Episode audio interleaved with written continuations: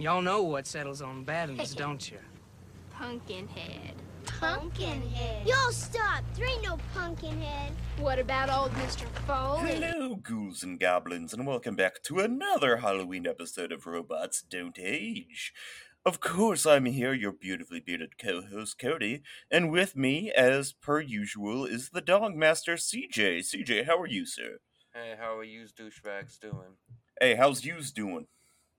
A good day to use. No, a good day to use. To use. Uh, C J, what have yous been up to? Eyes has been up to playing some Phasmophobia, mostly because I had a big Halloween update. Yeah, I've done a little bit of that so far. Only the two pumpkins, I haven't really, or jack-o'-lanterns, I haven't been back online since. Yeah, I mean, you know, of course, like, the lobby has a couple of jump scares, but um, it's mostly just for a badge and the little I D card for it. But, you know, it's just something fun to do, and it I actually talked someone else into doing a two-man run on Asylum, and they almost got me killed twice. Okay. Uh, Every time I came, I told them, they're like, uh, I'm going to watch the monitors. I said, okay, let me know when the activity spikes. Oh, no. And naturally, both times the hunt started, he was dead-ass quiet, looking at the monitor, going, oh, there's no orbs.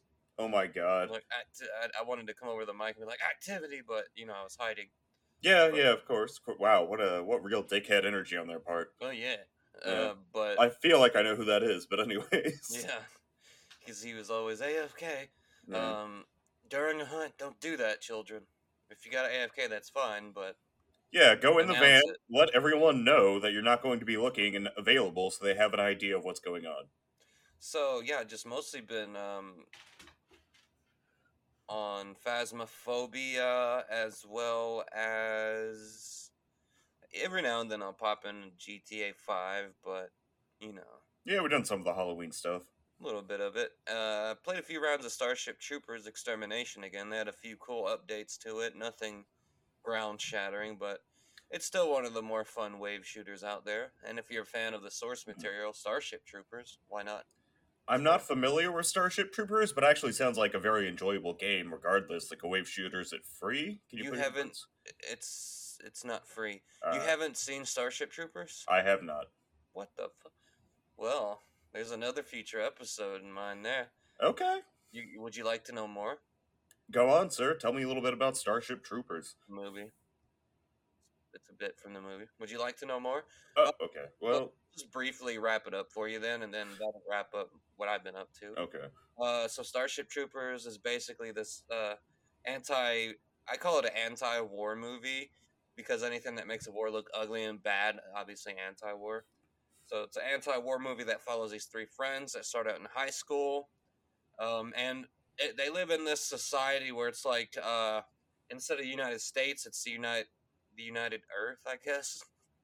So like you got these like white upper middle class people in Buenos Aires, which hmm. is, this movie starts off at as Buenos Aires, which looks in, freaking... An odd amount of Germans in Argentina. Yeah, well, sort of. But uh, this one just seems to be like America just sort of is the thing worldwide.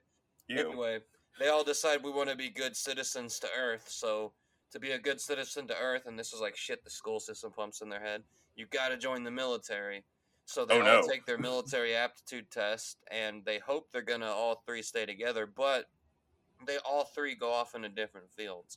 We have Neil Patrick Harris's character who goes off into the telekinesis sort of C I A uh, field, and which is they're kind of weird because they dress just like the Gestapo, hmm. which is off-putting. Yeah, but wonder if they're whole, trying to send some sort of message so far. Maybe, but their whole shtick is like they can read your mind because they all have these sort of tele- uh, telepathic powers, and um, you know they're very big into secrets. The other one is the they call it I think Starfleet. And that's like their Air Force slash Space Force. They're the ones who drive the spaceships, like do the bombardments, the troop transfers. Okay. And then we finally come to the ground troops, which are, you know, if you obviously scored the lowest, that's where you'll go. And that's where our star goes, played by Casper Van Dien. And You're it's a very t- cool, very cool movie that um, you get to follow this sort of campaign of fighting these bugs that may or may not have sent an asteroid to Buenos Aires and destroyed it. Oh, no. Those Buenos fucks. Aires. I'm from Buenos Aires, and I say kill them all. But no, it's a classic. it's it's highly entertaining the whole way through. It shits on the idea of war as it should, and it's got just some just very memorable moments and quotes. I think, I, have, I think you'd have fun with it. I have it heard also a lot about has it. The, you remember Pet Sematary two? Yeah. Uh, wait, I don't think I've seen two. It has. I think it's two. It has a uh, Pet Sematary two has the uh, young boy whose mother was dead, so he lives with his dad in this town. And he also has this chubby best friend who lives with his mom and his stepdad. His stepdad's the uh, local sheriff and an abusive asshole. But anyway, uh, no, if that was not familiar to you, you clearly a sheriff. No. no. Well, you know, there's actually a half decent sheriff in one of these movies these days that we'll talk to later. Yeah, uh, we forgot to mention, actually, up top, we're going to be discussing the first two Pumpkinhead movies. Yes, Pumpkinhead and Pumpkinhead two, Blood Wings, which doesn't sound at all like eating you know, a vagina on its period.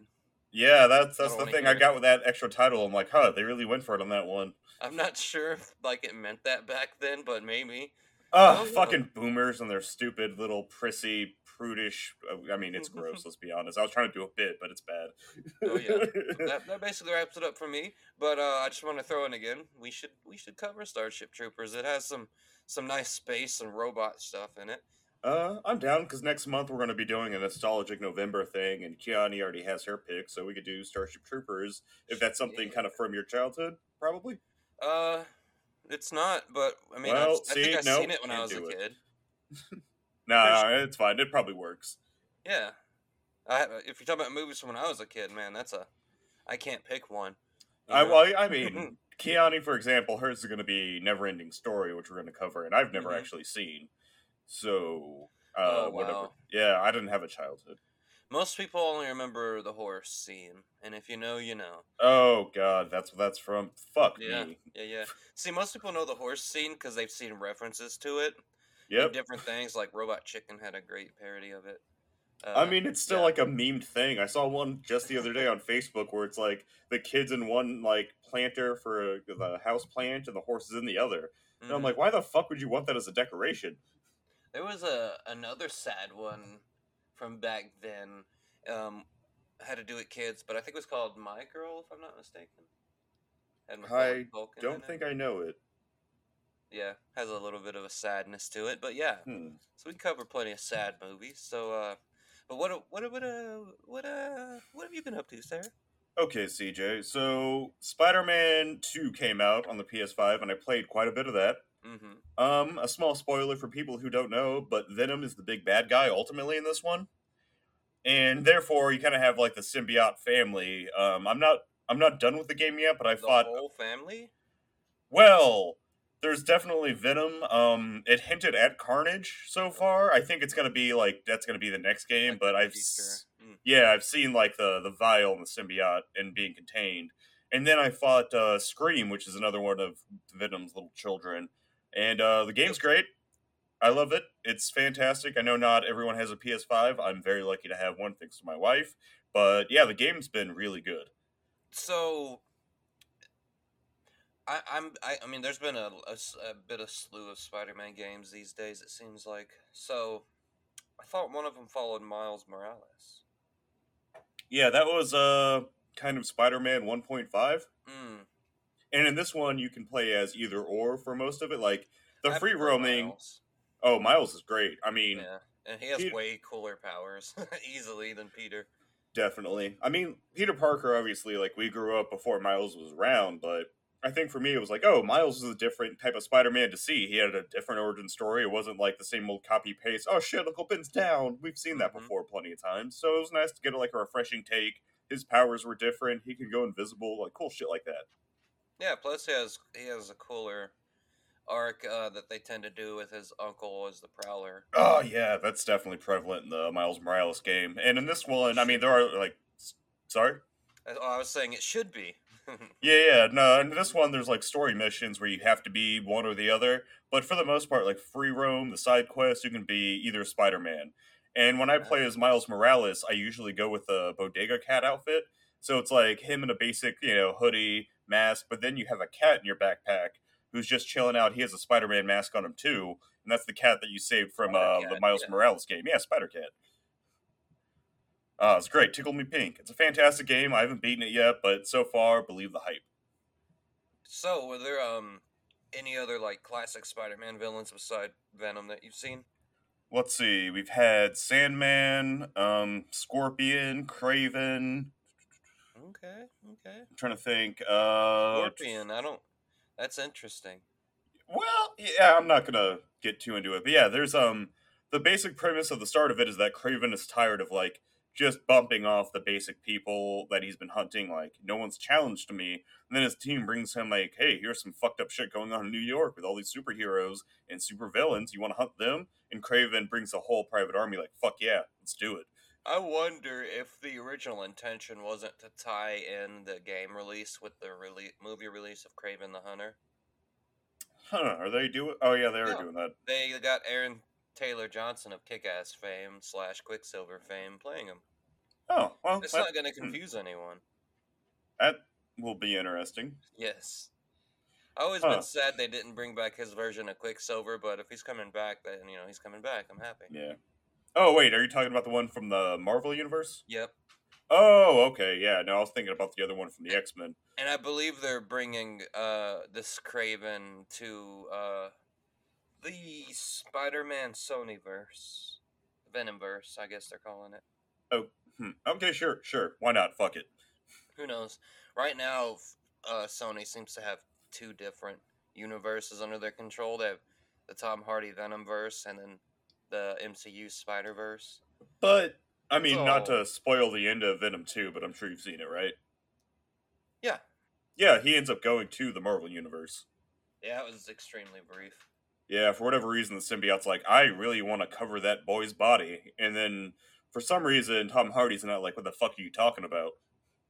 Oh, yeah. Uh, well, because I'm a Marvel nerd, and to get even more spoilery, they further expanded on that in, uh, the second, and another, I think it was another Spider-Man movie. It shows Tom Hardy in the bar sort of like talking to a bartender like, there's a dude in an iron suit and there's this and there's that. Let me oh. go talk to them.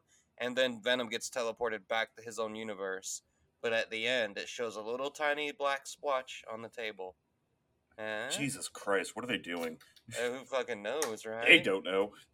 No, the M C U hasn't really been interesting since... Uh, Robert Downey Junior's character died. Yeah, it's kind of hard to beat the Thanos arc that they had. I enjoyed the shows for a bit, but they didn't really do anything past, like, alright, that's kind of a new character, cool. That's interesting. That's yeah, about all I've cared about with the new Marvel stuff, but anyways. It's cool that they threw in some, like, classic Spider-Man villains in, Spider- in the Spider-Man two video game, though, because Scorpion's one that I doesn't get a lot of love, because he's very much in league with, like, um, the the Rhino. Like, oh, their yeah. designs and were so and Vulture, their original designs look so stupid. I mean, that's if you have you ever seen the original Vulture design? It looks like a dude in a literal Halloween Vulture costume. Yeah, I imagine him having some sort of like kite-esque back flaps to like fly. Oh, it's even it's even more beautiful, man. It's a guy huh. in a in a full-on like wing, like a like a feathered wing. It, he's dressed like a bird. I don't like even uh, the Rhino. D, you stupid bird. The Rhino looks like he's a mascot, and so did Scorpion. They just had the dumbest look back in the day when they came out, but it's nice to see that the, uh, them give more love to him. Yeah, because I mean, there's I, a lot going on. I was interested in seeing what they'd do with the Rhino, because they teased him in the Andrew Garfield, The Amazing Spider-Man two movie. Yeah. I think he was played by Paul Giamatti, which wow. I'd be okay with. I mean, Paul Giamatti can do pretty much anything that yeah. I wouldn't, I, I wouldn't be upset. Like, our generation grew up seeing that beautiful man's face. What really, like, honestly, I I know I've seen him in a lot of things, but what I appreciated was him in uh, the John Dies at the End movie. Oh, yeah. Giamatti, you hand him any role, he'll knock that shit out of the park, it seems like. Yeah. I mean, I know. The best part of uh, the Jim Carrey movie. Which Jim Carrey movie? Man on the Moon. Um, it's a documentary, it's sort of a biopic of late comedian Andy Kaufman, but Paul Giamatti does an amazing job, and actually oh, yeah, he holds his own in scenes against Jim Carrey. Okay, okay. I, I do want to remind you something about this is Jim Carrey was so obnoxious during the shooting that he insisted that he was possessed by the spirit of the actual Andy Kaufman. Oh, I fucking know. That's one of the things okay. that annoys me about Jim Carrey, yeah. is that he really held on to that even after filming for a while. It's, it's like, you're a douche, man. Just, you know, there's method acting. There's just being a dickhead for this yeah. period of your life. And then you like go to the man's family and be like, "I'm, I'm your dead son," and stuff like that. Someone hit him in the balls real quick. Just tap. Yeah, it's like, uh, and then you know you watch it, you compare it to the source, and you're like, he's close, but also he's just Jim Carrey. Like, yeah, Jim, it. calm down, Jim Carrey. Like, he's very animated and uh, and stuff in ways that Andy Kaufman just wasn't. Andy Kaufman hmm. more leaned on the fact that he looked like an average dude and he was awkward. Okay. So that was those were his two biggest strengths, and I'll say Jim Carrey does look fairly average and is awkward, but he's also got this like goofy, like larger than life thing about him he likes to do. So. Yeah. yeah, I mean, it's kind of hard to disassociate certain actors from roles, and Jim Carrey's definitely one of them. So, anything else outside of Spider-Man two? Yeah, uh, sorry, so U F C five, that one came out mm-hmm. pretty recently. And I know with, like, sports games, a lot of people are like, well, they could just release one every year. It's not really the same. They or it's mostly the same. They just kind of update small things. Um, I checked. U F C four came out about three years ago. This one uses the Frostbite engine. Um, it's a, you know, different engine than the last time. The damage is updated. I've been having a blast with it, and just mm-hmm. like with U F C four, I put in well over five hundred hours, and I don't know what I'm at right now, but I'd venture at about twenty or so probably. And I uh, I even spent the extra money so I could get the game for early access because it came out on my day off that way, and I could invest a bunch of time playing it. You know, I still maintain that if they took uh, engine, the engine sort of like that one, and made a fighting game sort of in with the idea of like a Tekken or like the Mortal Kombat three D era games where it was like legit martial arts styles going one-on-one instead of M M A. I think that'd be an awesome ass game. Yeah, there are in these U F C games when you pull off, you know, um a roundhouse in U F C for instance, it looks janky as fuck. Yep. But it feels so satisfying when it connects. I was going to say, the animations are bad, the camera, like, not bad, but there are times where if you, like, complicate a combo, I actually had the other uh, opponent T-pose for a brief second, because I hit them a certain way, and then their character just T-posed. um, the camera's fucked up. Like, oh, I was wow. grappling on the ground, and at one point it started to go above the octagon, and I could not control it. Like, it was just moving away. I took a clip of that and saved it. Grappling um, in U F C games always felt more randomized than anything. Like, they tell you how to do it, but I swear to God, that's not how you do it. It's better in this one. It's okay. At least a little bit more quick than U F C four. A little more fast-paced and everything. A lot more to do, but, you know, like it's... Undisputed, the Undisputed games kind of, in my opinion, they already nailed it. I don't know why they deviated mm-hmm. from that sort of... It seems to have gotten wonkier in places, but other places... Like, when hits connect, they seem to, like, have some force now. But I, I haven't seen the latest U F C. They've definitely upgraded the damage. Uh, there's now stoppages, which I've not been able to get yet, and I've really tried to, like, uh-huh. hit one spot, get elbows, cut them, but I just end up knocking them out before the doctor steps in. You know, that's why you gotta hide, uh, you gotta hide some thumbtacks in the knuckles of your, of your gloves. You Go know? real old school. Yeah, with some, he's got bricks in his glove, Raph. Hey, I gotta, gotta pick my pants, back. too. Oh! He's got a mouse in his trousers and a brick in his glove, kid. See? Nah. Yeah, trying, yeah. Hey, nah, he's trying to rip us off, see? We're gonna have uh, to rip his off. Um, other than that, the last thing was I, eh, I finished Spawn Compendium four, nice. which uh, was up to episode, or not episode, issue two hundred, and I finished that one, and my wife got me Compendium five for my birthday, so I will be working my way through that starting tomorrow. And for those of you who don't know, Compendium is a great word. Continue. Well, it's just a giant collection of, like, it's fifty issues of Pop Respawn. It's a great word. So each Compendium has about fifty issues. I'm going to use that more often. It's yeah. going to officially replace the word compilation for me. You mean compilation? Compilation. Compilation. There you go. Comp dilation. That's so hard.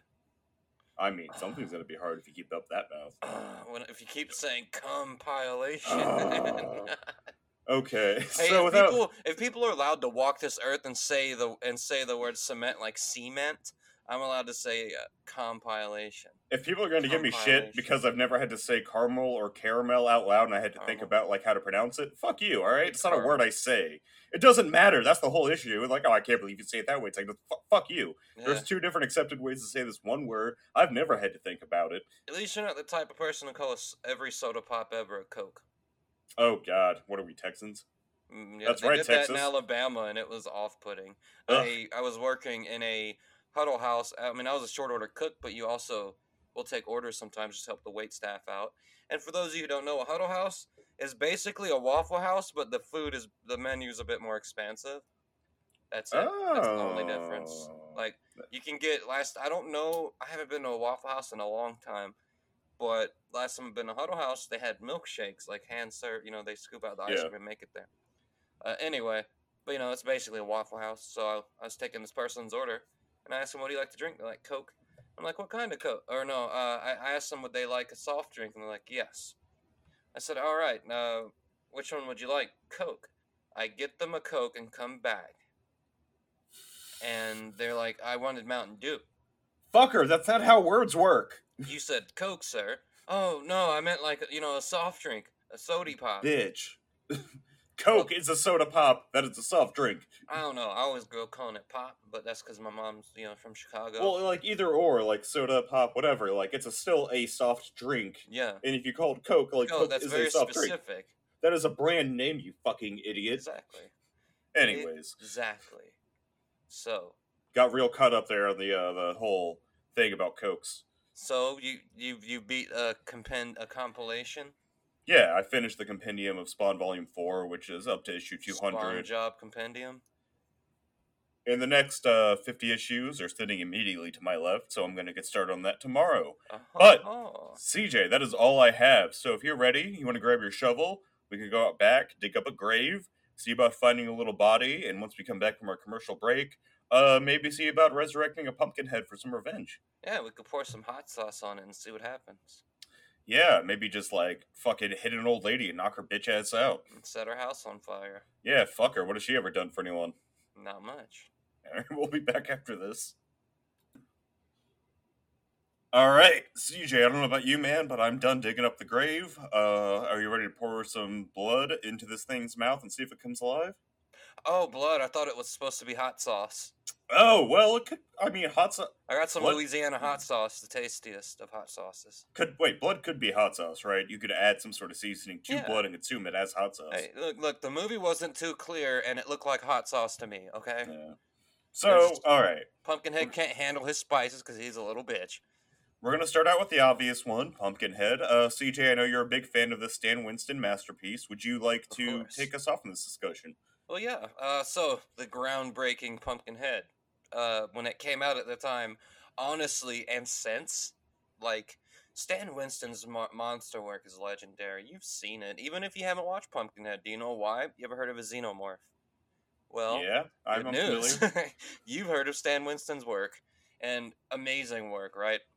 Like, Pumpkinhead, I think Pumpkinhead looks better than anything I've seen in Alien. Um, it's probably, hmm... like, the actual monster itself. I don't... Mm, all right. All right, man. Hey. For me, he's, cool. he's, he's like, just better. I don't know. But, like, okay, so you have one. You have, like, Ridley Scott directing, and it's basically his baby. Then right. you bring Stan Winston on for the effects part. So Stan's going to try his hardest with effects, but, like, it's not his baby. But you got Pumpkinhead, and that's his baby. I Look, I'm personally biased because I love the Alien movies. Um, as oh, I'm you not know. comparing them.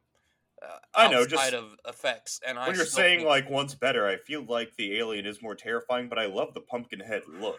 I don't know, man. If I'm in a hall, I wouldn't want to be in, a, in any situation near either a Xenomorph or Pumpkinhead. But Same, Pumpkinhead's but feel, way more intimidating. But I feel like he's slower, maybe more stilted. He doesn't oh, bleed well, acid. Uh, well, I, I think the way I always looked at Pumpkinhead is he, and this is something that is more so. Um, I think it's the third one, blood, blood. Uh, feud or bloodlines, whatever the fuck they called it. Sir, we are not talking about I'm fucking uh, Well, at least to my point, Pumpkinhead more so likes to sort of like hunt to stalk you. Yeah, it uh, does seem like he's a little less. The primal. Xenomorph's not fucking around here. Whereas Pumpkinhead, yeah. he, he's he, he's the uh, the demon of vengeance.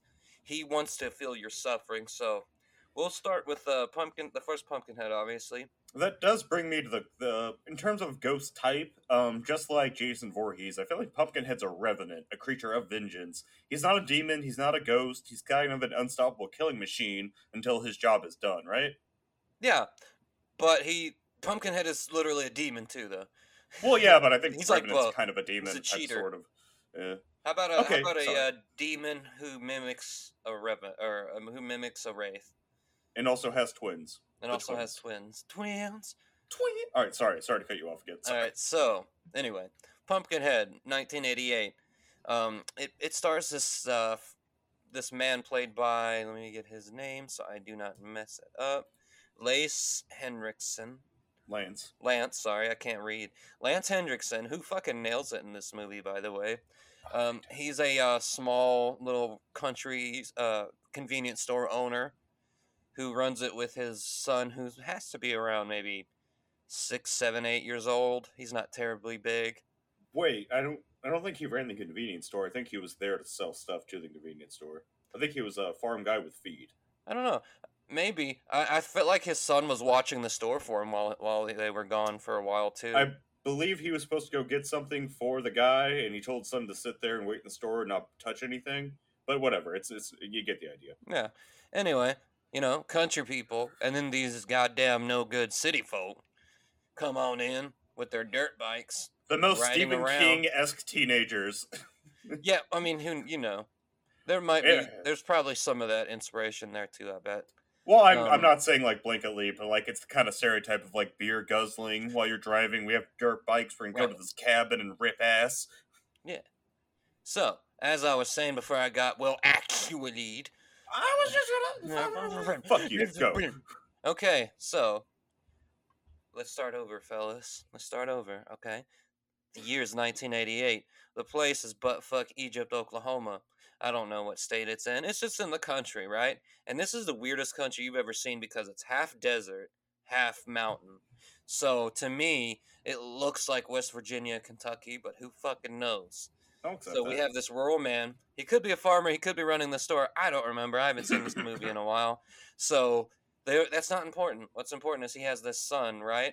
And the son is sort of watching the father's... Uh, some of the farm stuff the father brought to sell, while the father's going to pick up the rest slash speak with the uh, another rural patron that they know, because, you know, it's a small rural area. Everyone seems to know each other.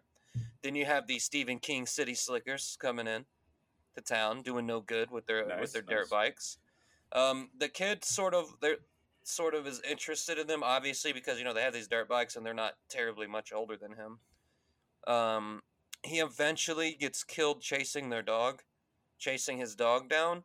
He gets accidentally, completely accident, hit by one of the teenagers and knocked down. He hits his head on a rock. So the teenagers are freaking out. They're like, well, what do we do? Half of them try to just abandon the kid. Uh, the other half, and there's an actual scuffle over this. The other half decide, no, we need to stay with him and try to get him some help. So the father yeah. arrives just in time to see, I believe it's two of the teenagers stay with the kid. One of them went to go get help with the truck, and the uh, one of the guys, one of the boyfriends, stayed with the kid to try to, like, keep him awake and whatnot. Right. I know the one that hit the kid just basically wanted to leave. He didn't want oh, to. Oh, yeah. Leave. He reminds, because uh, I brought up Stephen King, he reminds me of, like, a Henry Bowers from It, just the shitty bully kid yeah. who was in charge and everyone was scared of for no fucking reason. Which is a theme in these two movies, right? Yeah, definitely sticks to the second it's one. It's in but, the second mm. one, but yeah, I don't know. The you, you could you could feel bad for this guy a little bit. Like, you could look at, like, maybe he's just scared and freaking out because he has, like, all these other bad boy warrants. But it's also like, you're such a douche. I hope you get what's coming to you. Yeah, they do bring it up later that, like, he got in an accident uh, another like another month or two ago, and he's on mm. probation, and a girl got hurt. It's like, how fucking bad are you at well, just existing? He fucks any chances of his own redemption later on in the movie. Uh, so yeah, so the father comes back, sees his son's dead, and he's just livid with anger. He doesn't, he's not processing what these kids are saying. He just knows that these kids call, killed his son. That's all he knows. So he picks up his kid, and he's wondering, what the hell do I do? He asks some of the locals who tell him the story of this witch. Who, I and this is... don't want to necessarily contradict you, sir. I'm sorry. Um, he also witnessed Pumpkinhead when he was a child and knew the stories, so he asked, like, one of the guys about it and where the witch was. Right. I was going to round back to that later on oh, because sorry. I feel like it's not revealed till later in the movie. Oh, no, it was a uh, cold open. He reveals it around that point when he's, like, bringing okay. his kid to his friend. But, yeah, so, I was I was going to touch on that in my wraparound. I apologize. I just saw it the other day, so I didn't know if that was something you just couldn't quite recall. My my bad.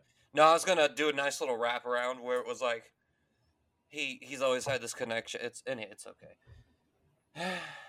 Anyway, so he takes the his son's body to the witch, and she uh, lets him know that she can't bring your son back. However, she could bring him some vengeance back. So, of course, the father, not thinking straight, he's livid, he's pissed, his son was murdered. It's all he's got. I don't, there's no traces of a wife or any other kids of his. It's just him and his son and the dog. Right. So, um, the witch performs a ritual right in front of him, which I do love the way it's shot. And let's be honest, um, I think we'd all pretty much do the same thing, yeah? Yeah, I mean, if my dog like most was parents would. Most I don't parents have a would do kid. That. That's yeah. what makes movies like this and Pet Sematary sort of understandable in that field where it's like, oh, a grieving parent would do pretty much anything to get their kid back. Which in this, Ed Harley knows his son's not going to come back, but he's so pissed that, that he's like, well, least. you know, the people who killed him shouldn't be just, you know, no consequence. So he's not Fuck thinking. Him. He's feeling. He's not thinking. So, in this very trippy scene of Pumpkinhead being reincarnated, which I think you get to see three phases of him, of of, of the uh, Pumpkinhead creature. I know he's shriveled up, then he yeah. grows a little bit. They got, like, the mummy, they got the baby Pumpkinhead, they got, like, the, the adolescent Pumpkinhead. Yeah, it's cool, though, to me, because Stan Winston had made those different variants, which I've seen pictures of the baby Pumpkinhead floating around because he's sort of adorable. It's like the baby Yoda of horror. Sort of, yeah. He's, you know, his little, there's an adorableness there. It's creepy, but adorable. I don't know. I just love how they did the witch in the first movie, because from the moment he walks to her door, everything's hazy. Everything's oh, yeah. like she's not like ever that well into frame for a while.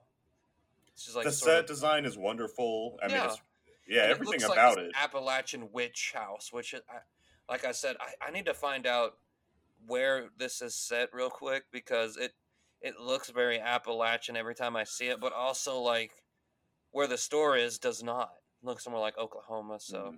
I'm sure Oh, you we'll... can go. I can vamp for a second if you just want to do that. Okay. So one of the things that I really appreciated about this, I mean, obviously, like, at that time, it was all practical effects, and I know the difference between, like, Pumpkinhead one and two. One's not quite as brutal, and I know two is considered a quote-unquote lower quality, but the effects alone just, like, shoot it to a whole different level. I mean, not to get too far ahead, but it's insane how gory it gets later on. I don't feel like, I could be mistaken, but I don't feel like the first Pumpkinhead was all that bloody. No, it wasn't. Even, like, the kid's uh, death, he just has, like, the tiniest little bit of blood on his forehead. Yeah, like, nothing about it, when I wa- rewatched it, stood out as like, oh, wow, that's particularly gory. But when I watched the second one, I'm yeah. like, holy fuck, they're going for it. Had more fun, and there was some solid moments. So, okay, so there's a bit of debate on where the first Pumpkinhead takes place. It was definitely filmed in California, which explains why it looked odd to me. Um, but otherwise, there's rumors that it took place, place in North Carolina, which I would believe, because I saw a lot of hillbillies. Yeah. And I don't know if you knew this about me, uh, Cody, but I grew up in the the American Southeast. In what? Places such as Alabama and Kentucky. Hell not you a, say. Not just flexing here, you know. Uh, uh, is that a flex? I don't know. Uh, not just flexing here, though, brother. Um, I don't think most people it, will consider that a flex. It, I mean, if you do, I, I feel sorry for you, son. Uh. I got ninety-nine problems and a tooth ain't one. All right, so, North Carolina, that, that's the other debate, and I believe that, and I'm going to accept that, because well, these are definitely hillbilly types. They're wearing the overalls. There's no shoes on these kids. I was going to say, if you look at the first Halloween movie, I mean, it was filmed in California, but it takes place in Illinois. Yeah, I think that's just how it was back then in Hollywood. Like, nowadays, you got... It'd be filmed in Georgia. Maybe yeah, you got those Georgia. Mad tax breaks. But yeah, film it could take place at, like Wakanda. That was filmed in Georgia.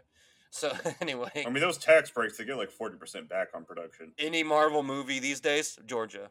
Oh yeah. Any anyhow anyhow. Yeah, you could bring like the world of nowhere into Georgia. That's just how this is. So I, I'm gonna bet, hedge my bet and just say Appalachia because it has a very mountainous vibe. Everyone there looks very hillbilly-ish. Um, yeah, it's in that region. So the witch performs a ritual, and Pumpkinhead uh, is unleashed on the earth. And Pumpkinhead is, like we, we touched on it a bit, he is um he's a demon, is what he is, right? He's a manifestation uh, of pure anger, born out of the lust for vengeance. Think of Terminator mixed with Xenomorph. Yeah, but with like this, this you know, the, the satanic magic binding him to one person. That's true, um, yeah. So, aspect. Which you would think on a quick surface look, I could see where someone would say they abandoned that for the second one, but you're wrong. And not only you're wrong, you're stupid. But we'll get to that later. So anyway, Pumpkinhead is unleashed. And since you more recently watched it, can you remind me who is his first victim? Oh, shit. His first victim of the Pumpkinhead. Um, God damn it, I just watched this at work the other day. Mm-hmm. We could we could skip that and just say he does end up chased just in you know, the interest of conserving some time. Yeah. He does, you know, he starts one by one going after the teenagers because he is completely bound uh, by the vengeance that the father felt at that time, which was, you know, honestly, death. He wanted those kid, those teenagers to die for what they did. He had, and again, when he went to the scene and saw his son on the ground, he wasn't listening to the kids trying to explain to him what happened, that it was an accident. He didn't care. Didn't matter at that point. So this is where what Pumpkinhead is. What he feeds off of is that sort of like anger for vengeance, and he he he meticulously hunts down one by one these teenagers, and he seems to enjoy just scaring the shit out of them. He just has this evil smile that is spread across his face in moments, and that's why I've always looked at him like, oh, he loves to play with you a little bit. It's like, I don't get to be alive for too long, but when I get to pop up every now and then, I like to have fun with it. That cross scene when they're in the church, they're like, oh, we're safe. He just looks at the cross like it ain't shit and just steps right in through the threshold. They're like, oh. Oh, oh, he's no. not that type of demon. Oh, no, he's not scared of two wooden sticks together. Guys, so, yeah. I think we fucked up here. um, I, I do know at one point they get chased into, uh, I want to say, a cabin? Yes, or a house. Starts wreaking havoc. Either way, um, the teenagers sort of, what they're, the surviving teenagers sort of start to turn on each other in this cabin area because they're like, well, you know, this is all because of that kid. And this is all your fault, douchebag number one. And douchebag number one's like, shut up, good guy douchebag number one. Douchebag number one in leather jacket with a record. Yeah. yeah, I got a record. I'm a bad boy in the late eighties. Can't you tell I smoke cigarettes when my parents aren't watching? That to be fair, I think the hit and run was like, oh, this guy's a dick. Yeah, well, the hit and run is easily takes away, yeah. So at this, yeah, yeah. basically takes his friends hostage because they're like, they're freaking out because... Before Pumpkinhead even started hunting them down, these kids were already pretty shaken because, like like, like I said, they were pretty divided as to what to do when things happened. You had some it, that wanted to get help, some that wanted to comfort, you know, and sort of explain the situation. Then you had dudes that just wanted to go. Yeah. It started out with, like, one guy did vehicular manslaughter and then talked to his best friend and going along with it. Then yeah. everyone else was like, well, you're hostages. Congratulations. So, douche, yes. So they end up do taking their friends hostage. Douchebag number one and douchebag number two. Uh, obviously a very abusive dude toward his girlfriend as well. Um, that so is another she, theme with these movies. She has a sad death. I feel bad for her for dying. Um... The main the main woman's best friend. Was it through the window? Was she was dropped from the tree. Oh, okay. It was sad. It was oh, cool. You gotta go out there and help her. Yeah. It was a very cool moment, though. Um, of course, for her death, you have that iconic image of Pumpkinhead's giant hand holding her by the head, uh, which is a great a great image. You know, Pumpkinhead, he's he has to be nine, ten feet bit tall. Yeah, he's definitely a big boy. He's a he's a tall king. He's a tall king. Yes, he's so, like Andre the Giant with like three of me stacked on top. While while while the Pumpkinhead's doing his thing, Ed himself he starts seeing these visions, uh, basically seeing what Pumpkinhead is seeing while he's killing these kids. And that's because, as you know. I was wanting to wrap around to, Ed always has had this connection to Pumpkinhead, because since he was a kid, he got to see um, an iteration of Pumpkinhead performing his Pumpkinheadly duties, as it were. I like that description. Which I gotta go up, babe, I gotta go out and be Pumpkinhead. Which honestly, like from that cold open, I feel like there's the second one has a very similar scene. Very yeah. Similar. Wow. Um, I mean, look, all right, so do you want to give a quick rating of the first Pumpkinhead? Any final thoughts? Well, I was rounding to it. Okay. Sorry, no, because you mentioned the beginning of the second one. I I'm going to keep mentioning it. We'll cover it next. It's okay. Sit back down. Okay, Sit down. Okay. Sit down. All right, so we'll get there, little Timmy. I'll turn the car around and we'll go back to the prequel that don't exist. Um, We'll go back to Pet Sematary, goddammit. I'm sorry. Okay, so, no, I get you, though, because I, I try to bring a lot to connect the two because they can seem disconnected, Pumpkinhead one and two. Right. But I assure you they're not. They're very connected. They just seemed like such a natural segue that I thought you were setting up like a goddamn no. professional. No, no, the segue comes after I'm done describing the movie. So anyway, Ed starts seeing these visions, so that's when he realizes, and he starts to actually be human for a bit. After his grief passes, he's like, no, this is fucked up. Like, my little kid wouldn't want this, and I don't want this, I don't want to see this shit. So he eventually, um, you know, through his, you know, rural connections, through this one particular family who has this, like, one kid who's, like, got the balls, because he's the one that showed the dad where the witch was earlier. Everyone else was too scared, but you have, like, this, like, fourteen, fifteen-year-old rapscallion who's going to do it. I... I don't think necessarily they were scared. I mean, he was the only one who was like at that perfect age of young and dumb. We're like, I'll do it for yeah. you know some money. I'll point you in the right direction. I don't. I don't mean a bad thing by they were scared. They were probably scared for smart reasons. But you know, this guy, this teen's a rat scallion. That's true. He was not as well informed. The adults were like, "Hey, that's a terrible fucking idea. By the way, don't it's, do it. Don't it, do it." He's like a very dirty Opie from Andy Griffith. So, oh man. Anyway, um. So he starts to sort of figure out, like, well, how can I stop this thing? He he does attempt to uh, uh, ask the witch how to stop this, who's very witchy about it. She's not going to tell you. She basically tells him you can't. Fuck you, I'm cryptic. You can't. He's tied to you. He's going to finish out what you want because you brought him here. I just showed right. you the means. You brought him here. You did the task I asked. So, um... eventually, in a very cool scene, when he when Ed finally, like, Ed makes his badass little flamethrower, he's like, I'm going to save the rest of these kids, um, who are still being held hostage by douchebag number one and two at their little cabin area, little lodge. Yeah. Um, you know, and, I, and, I, and this ain't the segue, but I'll point out Pumpkinhead two has a similar theme. No, I'm just thinking weird themes, that's all, sorry. Yeah, yeah, no, you're fine. I just wanted to go ahead and point out it, Pumpkinhead two has a similar scene in it. Yeah, that's what my mind went to. I'm like, God, they really like uh, like similarities in these movies. There's there's a lot of similarities, and uh, anyway, before I go on that tangent, I'll do save that for the end of the Pumpkinhead two wraparound. So, to conclude this movie, um, Ed is trying to attack this demon with his flamethrower, but it's not phasing him. Can't hurt Pumpkinhead. You can't shoot Pumpkinhead. Goddamn unstoppable Terminator demon. Until Ed somehow, Ed gets uh, hurt. I don't remember if he gets shot first. Or what, but he gets injured, and then that's the first time they see the Pumpkinhead react to pain. And in a very cool scene, when the actor makes eye contact with Pumpkinhead, they change how Pumpkinhead looks to look sort of like the actor. So uh. it, it's very uncomfortable when it happens, and I love that moment to show that, you know, this is your this is your vengeance manifested. This is you. This exactly. guy's here because of you. So then they figure, I guess I, I you know, got to kill Ed. So fuck, that makes the beginning of two make a lot more sense too. All right, anyways, Ed, anyways. Ed kills himself allegedly. He shoots himself with a gun. Okay, very Al Simmons of him. Right, but I guess he has shitty aim because he's not dead yet. That's...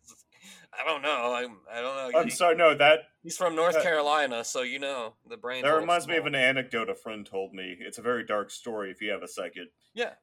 So he works security at a nearby hospital that we both know, and apparently one guy was like lifted in via helicopter. So he it was a self-inflicted gunshot wound to the head, and they asked like, "Sir, do you know what you did?" And I guess he looked at him and said, "Yeah, I fucked up." That's pretty good. I know, that that's what it just reminded me of, like, Ed fucked up. Yeah, Ed fucked up. His aim, somehow, he missed. The, I don't know, he's alive. So, um, Pumpkinhead, uh, I think at this point, Pumpkinhead had pretty much killed all of the teenagers except for our main girl. And at some point, he does kill Douchebag one and two. Kills everybody. Good, good. Well, I mean, look, you have to have a final girl, and then everyone else around is pretty much disposable. And, like, I, I do want to highlight the death of the uh, the main female character's friend is, in my opinion, the highlight kill for this movie, just because of, like, they come out, you know, even from the point he grabs her, because she's, for whatever reason, unconscious when he grabs her, grabs her by the face, drags her out, out the door. Passed out in a panic. Drags her right out outside. Her friends can't do shit. When they go outside, they see him holding her in the air by her head still in a tree. Like, and then you, you truly get a bit of scale to Pumpkinhead, even though he's crouched. You get, oh, he's a big, massive motherfucker. And he just drops her, I believe, on a stone or a boulder. Yeah, something like pretty that. Pretty high up. It's pretty intimidating. Holy shit moment. So eventually, um, Ed, Ed is killed by the uh, main... Uh, our main female protagonist. He asks her to, because at this point he realizes Pumpkinhead's not going to stop while I'm alive. As long as I'm I alive, up. He's going to want to, you know, follow through. Yeah. So he find Ed finally dies, and when Ed dies, Pumpkinhead also dies, and our movie is pretty much over. Everything's and happy. They're all happy. Well, I mean. A lot of death. Everything is happy. Nothing bad's gonna happen. This is the last we'll ever see of Pumpkinhead yeah. again. Just like any good horror franchise, they stopped at one. Yeah, Pumpkinhead's gone forever. Yeah, until we like get Jason. To Pumpkinhead two, Blood Wings. Wow. There we go, finish. Bolted doors and windows barred. Guard dogs prowling in the yard. Won't protect you in your bed. Nothing will. From Pumpkinhead. Yeah. Yeah. So, yeah. C J, um, here's the thing. Here's what fucked me about Pumpkinhead two. The intro, the black and white, I really dug the greaser-like look until, again, it seemed Waste like... Them. Yeah, they, they were really, like, doing some weird Jason Voorhees hatchet bullying shit. Like, mm. even Taylor was like, is this the intro to Hatchet? It, it does, like, I'm telling you, like, that's why I made this comparison on our break, because Tommy does resemble Victor Crowley. Um, I, they have that, there's something special that happened in the late eighties, early nineties with horror, and it was beautiful. It's like this co- comedy background, like the like it's not like the forefront, like in your Scary Movie uh, franchise, for instance. Yeah, it's not horror it's comedy, like, but it's like goofy horror. It's not that they meant to be that way either, which I think I always gave Evil Dead credit for, the, like, being the trailblazer on that one. Because it's like they're trying to be seriously scary, but... But... they mix it in. It's like Three Stooges with, I'm not going to say it's Exorcist, but, like, you get the idea. They do, yeah. like, the position with a Three Stooges-esque comedy in there. So also, like, the acting in a lot of with a lot of these people, it's very nineties, and I love it personally. Oh, dude, that acting is as stale as my stand-up routine. Oh man, I, I, what always stuck with me was that opening black and white scene of the main greaser guy. Waste him, dude. I had so much fun watching that with Taylor. I'm like, this is so goddamn goofy. I love it. Like, I love their look, and I'm like, oh, they're gonna go kill this guy for no reason, and then Taylor pops in like, yeah, sounds like, you know, teens in the fifties. Like, fuck. So, um, that cold opening, if I'm not mistaken, shows the gang. And, I, hmm, what is the gang's name again? Uh, the Red Wings. The Red Wings, you say? Six white dudes in leather hmm. jackets with blunt objects and sharp objects. Yes. Bunch Obviously of greasers. Not a joke to what you guys are thinking, so grow up. Yeah, fucking losers. Bloody vagina. So, anyway... Uh, it shows un- what's unfortunately uh, the main premise of this movie is you show this this kid who's playing with, I believe it's a fire truck, playing with a toy fire truck. He's just minding um, his business. At first, when they in, uh, when they introduce him, he's eating food that his mom left out. Oh, for he's him. eating the food. The dog. The fire... I always thought it was dog food. No, no, it was just like maybe some sort of stew. Maybe I didn't see the, like what she opened exactly, but uh, the fire truck does come into play later because it relates to him and the sheriff. So, uh, I'll just let you take the lead on this one then, since you just saw it today.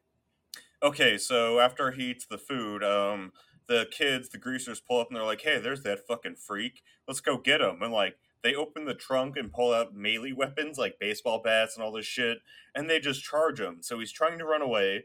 The mother tries to get his attention to come back because she can hear the music from the car. And as he's running back, one of them hits him with a baseball bat. And that's when you see the mother also feel like the physical pain. So like they're connected in the same way as uh, as, as the guy from the first one in Pumpkinhead. Yep. And so each time that Pumpkinhead, well, Tommy gets hit, he transmits that pain to his mother, and so like they keep torturing him, they slash him and everything, and then they make it look like he's, you know, gonna hang himself, and they basically just lynch him and throw him down a well. Yep. And the coroner report is like, yeah, so he just committed suicide. That's fucking weird. And that was nineteen fifty-eight. Cut yeah. to quote-unquote present day, which uh, the and movie I, I was... do want to briefly add, the thing about Tommy is he visibly had issues. Like, you could look at him and tell, because he had all these big, like, gross and boils, that he's, yes, he, yeah. he's suffering from multiple uh, incapacitating, uh, let's just say, disabilities. He was split roughly down the middle as looking like a Victor Crowley or a normal human, or like a la Pumpkinhead-ish. And or his like demeanor is very sweet, honestly. He's more oh, yeah. like a scared puppy. It's revealed a little time. bit later, but, like, he's just, like, he's a scared little child who just wants friends. But uh, because he looked different, apparently they decided that wasn't okay, which nope. is not a mer... Well, hold on. Uh, yeah, yeah. So, you didn't think the movie would get this deep, did you? It's comment on prejudice already. Uh, in the weird. Weird how that's somehow something that was brought up in nineteen ninety-four and still relevant from the fifties. And well, anyways, so, yeah. that happens. Um...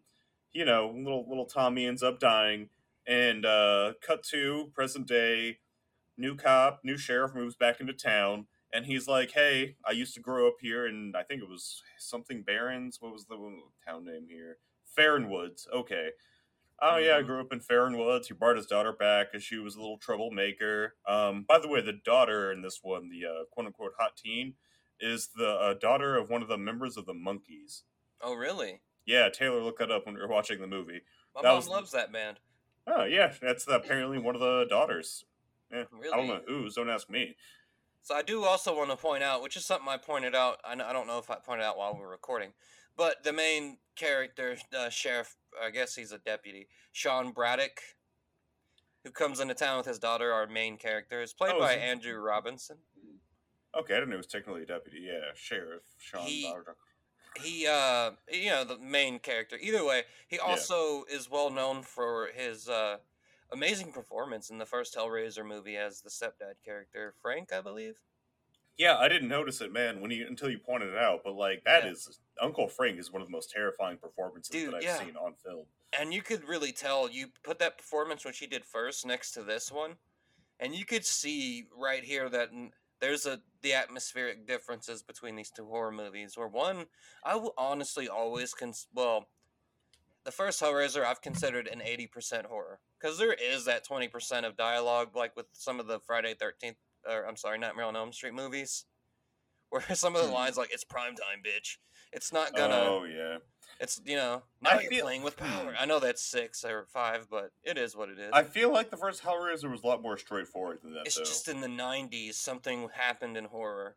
But I, I don't want to get semantic about the years again. I don't know when Hellraiser was first made. No, uh, I, I wish we could find out, but we don't live in this day and age where we have this nerd we can consult anytime we want. That's true. We still work at a video store because we escaped uh, nineteen eighty-seven. That Captain... Yeah. Oh, well, there we go. I looked at the back. I went to our video store and I turned over the V H S tape. I read the box. nineteen eighty-seven. Hey, look, personally, I'm just glad we got away from Captain McSpooky Tits. Uh, well, you know, we were on that ship for quite a while. What? Where did you go? Oh, fuck, oh. fuck, fuck. He's here. He's here. All right, so your week's your episode's over, bitch. All right, sorry. Anyways, so we haven't. Uh, I'll just. lead you back, I'll, I'll, I'll set you back up. So you said the new sheriff came into town with his quote-unquote hot teenage daughter, who the actress also happens to be a daughter of the member of the band The Monkees. Yes, so one of the bigger crux of this is, like, she's this, uh, many people point this out, like adults in the town, like, oh, you're pretty daughter, you know, she's she gotta watch out, she doesn't fall into okay. the wrong crowd. Yeah, it's very It in it's twenty seventeen. Like a backhand of Kaufman if I've ever seen one. Yeah. Hey, watch out. No, she's very pretty, but she better watch the way she dresses, eh? Uh, yeah. What are you saying here, Margaret? Better watch out Fair, and was see. Was it Fairfield in Fairfield, Missouri, or wherever? It it's uh, God damn it! What was the ta- fucking town name again? Um, Fair and Woods. Something very white, yeah. Just yeah, it's like very that. generic. But yeah, the whole thing is like, wow, you better watch out. You know, your daughter might fall into the wrong crowd. And then as soon as like the first day of school starts, she meets the quote unquote bad kids out front. Yeah, uh, they're smoking and, cigarettes. And you like, see, this is the nineties children. And let me take you back to the nineties. Something I remember, and I still have a remnant of, to identify a bad boy type. You look at their left ear, not the right ear. Their left ear. If there's an earring in that left ear, they're a bad boy. Watch out. And they're very not. It's not the gay side, so they're not gay, right? Yeah, my now, God, I remember that, that being such a big thing. That was, uh, I'm going to blow your guys' mind if you don't know. In the nineties, and my dad made me get my left ear pierced because of this. They believed that if you pierce the kid on the left side only, that's how that that shows he's not gay. But if you pierce his right ear, he's magically gay. That is a thing that I recall very heavily, and it was super fucked up. The nineties was wild, it. yo. We had no, like, actual database or hive mind. It was all just, like, word of mouth. So I guess things just kind of got mixed up and weird. Yeah. So, you know, she meets, obviously, the bad guy crowd because our bad boy here has a, a an earring in his left ear. They're smoking weed and drinking in a red convertible outside of the school. Yeah. You know, I'm a bad boy. It's I'm like eight a m. My dad's car. That sort of guy. Everyone knew Your this dad guy. And the fucking judge. Everyone, and I think this guy still exists to this day, even though he might not have the same douchey earring.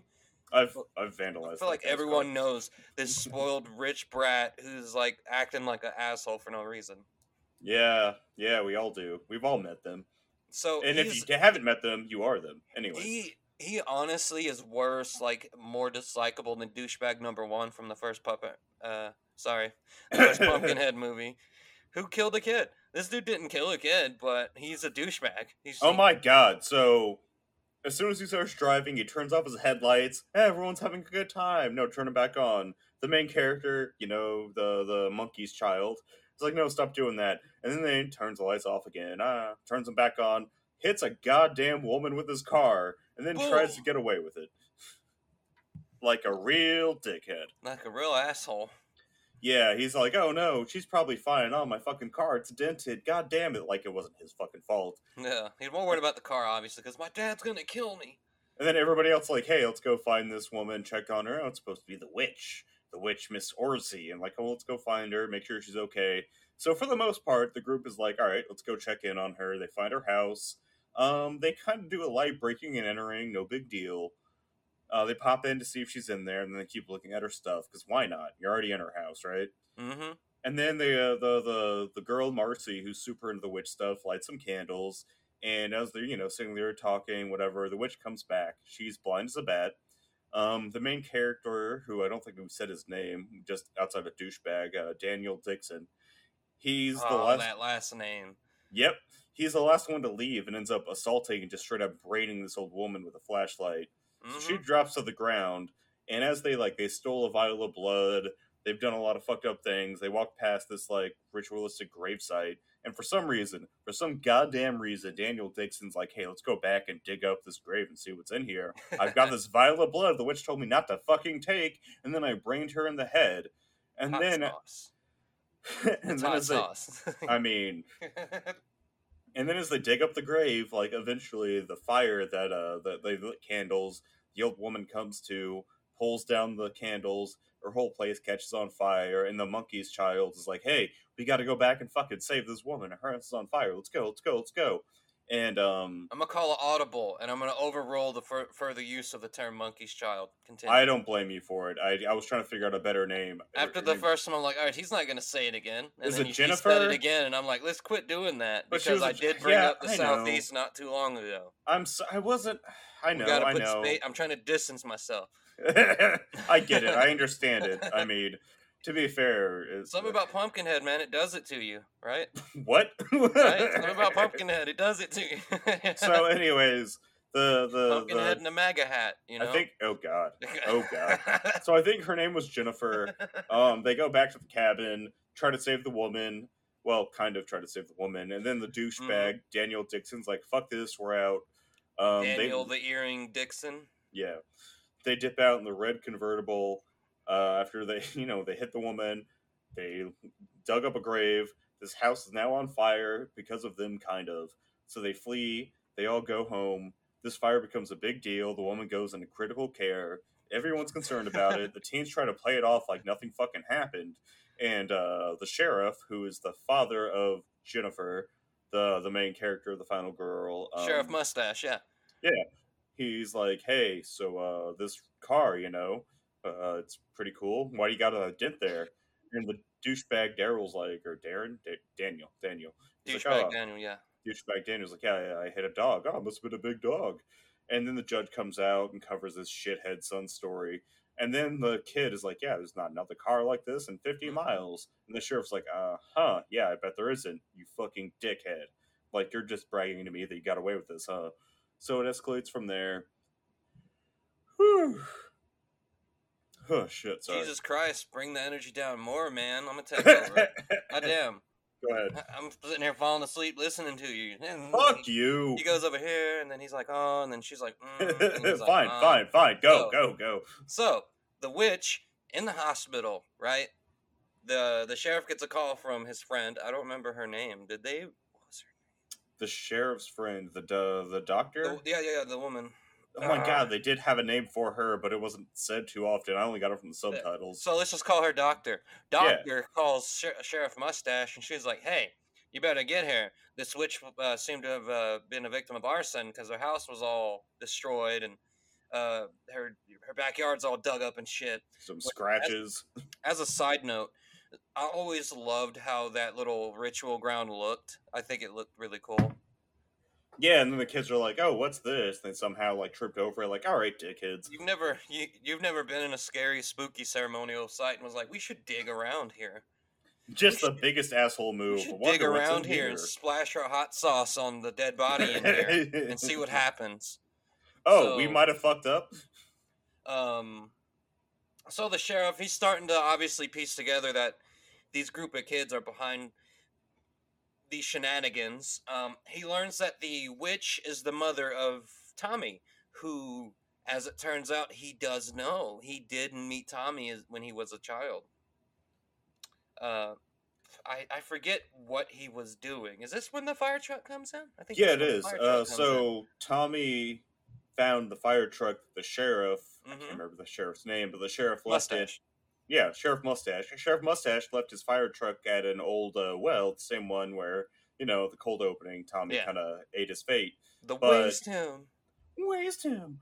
Yeah. But yeah, uh, so that is where originally, like, he met uh, blah, blah, Tommy, and Tommy was about to fall in, but he was sha- he was saved and shaved by the sheriff. Oh, oh. oh. But no, the, the young sheriff... The young sheriff, as a boy, saved him, and they became like little friends. You're like, yeah. oh, here's the fire truck. He'd bring them gifts. Yeah, the well, the yeah, the fire truck fell down the little well thing or the finery, and uh, it comes into play later. But yeah, that's how like he connects to the Tommy Pumpkin. Yeah, so the sheriff feels sort of like he's starting to feel this responsibility toward uh, toward the case because this is the mother of Tommy, the mother of Tommy. And he also has a connection to, as it's revealed, uh, he grew up in this town as he was younger and moved away as a or as a young adult, came back. Cody did mention this, but I wanted to cover it again. Yeah, he was a cop in New York for so a little bit. He he has attachments and roots in this town. He knows the judge. He was friends with the judge. He was friends with all these people, all these, you know, wonky characters back then. The mailman and who was stealing packages. One of the group happens to be the Red Wings gang. You I know, think it was pretty much the... I think it was mostly the entire group. Why did it feel like that the Red Wings gang was all the kids in the town? Well, I'm... Okay, so the Red Wings gang in this one was... uh all the adults that were killed were like, you know, yeah. the judge, the truck... Or the mailman, all these people. I was people. meaning when they showed the flashback scenes, the only kids you saw... really outside of Tommy the sh- and Sheriff Mustache were the Blood Wings gang, so it's like... Really, yeah. You don't have I any feel... normal kids at this school? Well, I feel like... no, they don't. It's a small town. I feel right. like when uh, Pumpkinhead came back, it's like, well, I gotta get rid of the original guys. Alright, who do I left? Well, they hurt my mom, so I guess I'll find them. You fucked with the wrong mama. you go to the point where Pumpkinhead's like, I just, I'm going to keep killing people until I'm stopped, I suppose. I'm not saying Pumpkinhead and Bobby Boucher are the same people. I'm saying I've never seen them in the same room, and I'd never talk about either of their mamas. I would never say their names three times into a mirror. Bobby Boucher nor Pumpkinhead, yeah, because you might hear their... You gotta stop saying that. We, we've said their names too many times. No, you know. Pumpkinhead, Pumpkinhead, Pumpkinhead, Pumpkinhead. Oh, fuck! Look at the mirror to your left. Now, I'll play with that, but we never played with Candyman growing up. Really? Yeah, no. Well, because, like, it took place in Chicago, and we had just moved to Alabama when I was a kid, and my mom was telling me about the... And we watched the movie together. And she was like, huh. yeah, that was like, that was in Chicago, not terribly far from where we lived. So, yeah, as a kid, you're like, no, Candyman has to be real because he was in Cabrini that, Green, and Cabrini Green was down the street from me. That is so fair. That makes if it my real. Mom, if my mom gave me a personalized ghost story, I'd be like, oh, fuck, you're probably right. But like a general location, I'd be like, I don't know, let's give it a shot. Bloody Mary, Bloody Mary, Bloody Mary. So maybe Pumpkinhead's real to some Appalachian kid somewhere, you know? You just have to do it just right. So, anyway... Uh, the sheriff's sort of uncovering at the same time. He's trying to look into what happened with the witch. He's also trying to uncover sort of what happened with Tommy because it makes him sort of come back to these to these memories that he's been sort of putting off, right? To this to this kid, this scared puppy dog kid in the woods who was a little freaky looking but sweet as hell and just wanted a friend. What, what yeah. became of him and his murder? And the court, well, the coroner's report, quote unquote, or you know, suicide. suicide. Yeah. suicide. He, he stabbed himself, slashed himself, hit himself yeah. with a bottle. As you do, you know, just your average suicide. I, it's a very slow one, but it's effective. So sorry. It also is worth noting that each time Pumpkinhead managed, he, Pumpkinhead just does start going after two groups of people in this movie, right? He's not just going after people who hurt his mama. He's going after people who killed Tommy. And this this iteration of Pumpkinhead, which we just like, it was just confirmed on mine. I've been a fan of this movie since I was in diapers. Is that um, Pumpkinhead is uh, in this movie? He's Tommy, which I always knew he was Tommy. Um, he's Tommy manifested. They used Tommy's corpse, and that was his corpse buried in the ritual site. Whereas before. They, uh, she buried the, the kid's body there and changed him out with the Pumpkinhead body. Now, this is Tommy's body. So they basically performed the ritual that the witch performed in the first movie. And they, so, by complete happenstance, which they also read, a, if I'm not mistaken, they read her, her, they had her books and stuff, so they were... Yeah, they had, her. um, God, what is it from the, it's the subtitle of Blair Witch two, was it Book of Blood? Book of Shadows? Book of Shadows, yeah, they called it the Book of Shadows. Yeah. So, yeah, they they perform the ritual, just they're trying to be taunting, just saying, like, what happened, edgy kids. You know, as you do after you probably just committed a murder. I gotta be real honest with you. I would have been out a while ago, but go on. Yeah, I would have been out, actually, after the car thing. Yeah, same, same. I mean, you know, I would have, that would have been, like, it would have been actually probably the moment I saw the dude's earring. I don't want to hang out with car, you. I would have been done, yeah. So, uh, as I was saying, Pump, Pumpkinhead in this one, he is the manifestation of Tommy. Using the vengeance, um, really the mother held not a ton of vengeance, but she clearly did uh, for, you know, the way these kids sort of treated her really shittily. She doesn't really want these kids to die, but also she knows that if they perform the ritual, and she already had that bit of animosity in her because they were mur- murdering her. When she got knocked down, she did say, I wish the vengeance of Pumpkinhead upon you. Which she does regret in her defense. She does yeah. audibly regret it to the sheriff. She says so. I fucked but, up. You know, the thing about Pumpkinhead is once that ball gets going, it's a going. So this Pumpkinhead also with Tommy, which we just confirmed, is the actual offspring of Pumpkinhead and probably the witch. Pumpkinhead claps cheeks. Go on. He clapped that witch's cheeks, which, I mean, you know, damn, son. Damn. Well, that was so many years ago. Plus, you look at Pumpkinhead. No one, he's not a Calvin Klein model. That's why she's blind. Oh. I'm just saying. I'm just saying. Oh, boy. You, you get pumpkin-headed, you get blinded. So, um, uh, Pumpkinhead smashed. And oh. this Tommy, this Pumpkinhead we're seeing is actually the son of the demon Pumpkinhead himself. So he's not... He's he doesn't quite follow the same rules. Like, you, you, you can kill this Pumpkinhead, unfortunately. Ah. In a very specific circumstance. Which also was funny to me that it all happened out happenstance by the end. Well, I will say, um, because we're running out of time here on the recording, um, at the ending, I feel like it's kind of left ambiguous because the fire truck was there. So I feel like that was Tommy leaving the fire truck for the sheriff. It's like a sign yes. of, hey, I'm fine. Hey, you know, I'm done being Pumpkinhead now. Okay, Look, I so killed my people. I'm chill. Just, I'll, I'll try to be quick then. All right, so the two groups of people he is going after are obviously the people that killed his mama. Or tried to kill his mom, and the people, the uh, members of the Red Wing gang who are still alive to this day, many hold prominent positions like judge, or you know what have yous, uh, mailman, pumpkin, Pumpkinhead, yeah, or mailman, or farmer. Pumpkinhead goes, or I guess he was a butcher. Pumpkinhead goes through and he starts killing these people one by one, and in a very much notably more gory than the first movie fashion. Oh, definitely. Um, he, you know, he chases our kids down to this lodge, sound familiar, and our douchebag number one with douchebag number two holds everyone basically hostage. Sound Can familiar? You... Okay, so not only does he hold them hostage, he pulls a gun on them, and yeah. then the final girl ends up, like, trying to escape with him? Are you fucking kidding me? That guy is such a douchebag this entire time! What's funny is she does have scenes with Pumpkinhead, because she sort of forms this connection with Tommy that the dad did, but through the spirit of Tommy. It's very strange. I guess he senses how sweet and special she is in nineties plot armor. But anyway, she does have this, it's worth noting, she has a, a nightmare with Pumpkinhead where her woods, her bed's in the middle of the woods, and she's gonna she's gonna smash with the man of her dreams, but oh no, here's Pumpkinhead. Um, oh god. Great little Damn. scene, though. I always thought it was spooky. Uh, I'm just caught on the idea that Daniel's anyone's man of their dreams. Oh, uh, you know. You know, it's that earring. It's, it's that denim... uh, okay, so um, the sheriff uncovers, like, okay, so these this gang, he's going after these people who were in this gang. What did this gang do? He tracks down and figures out this gang actually murdered Tommy. In a very fucked up fashion. Yeah, so he's finally like, oh shit, I gotta go warn people, but he obviously doesn't make it in time.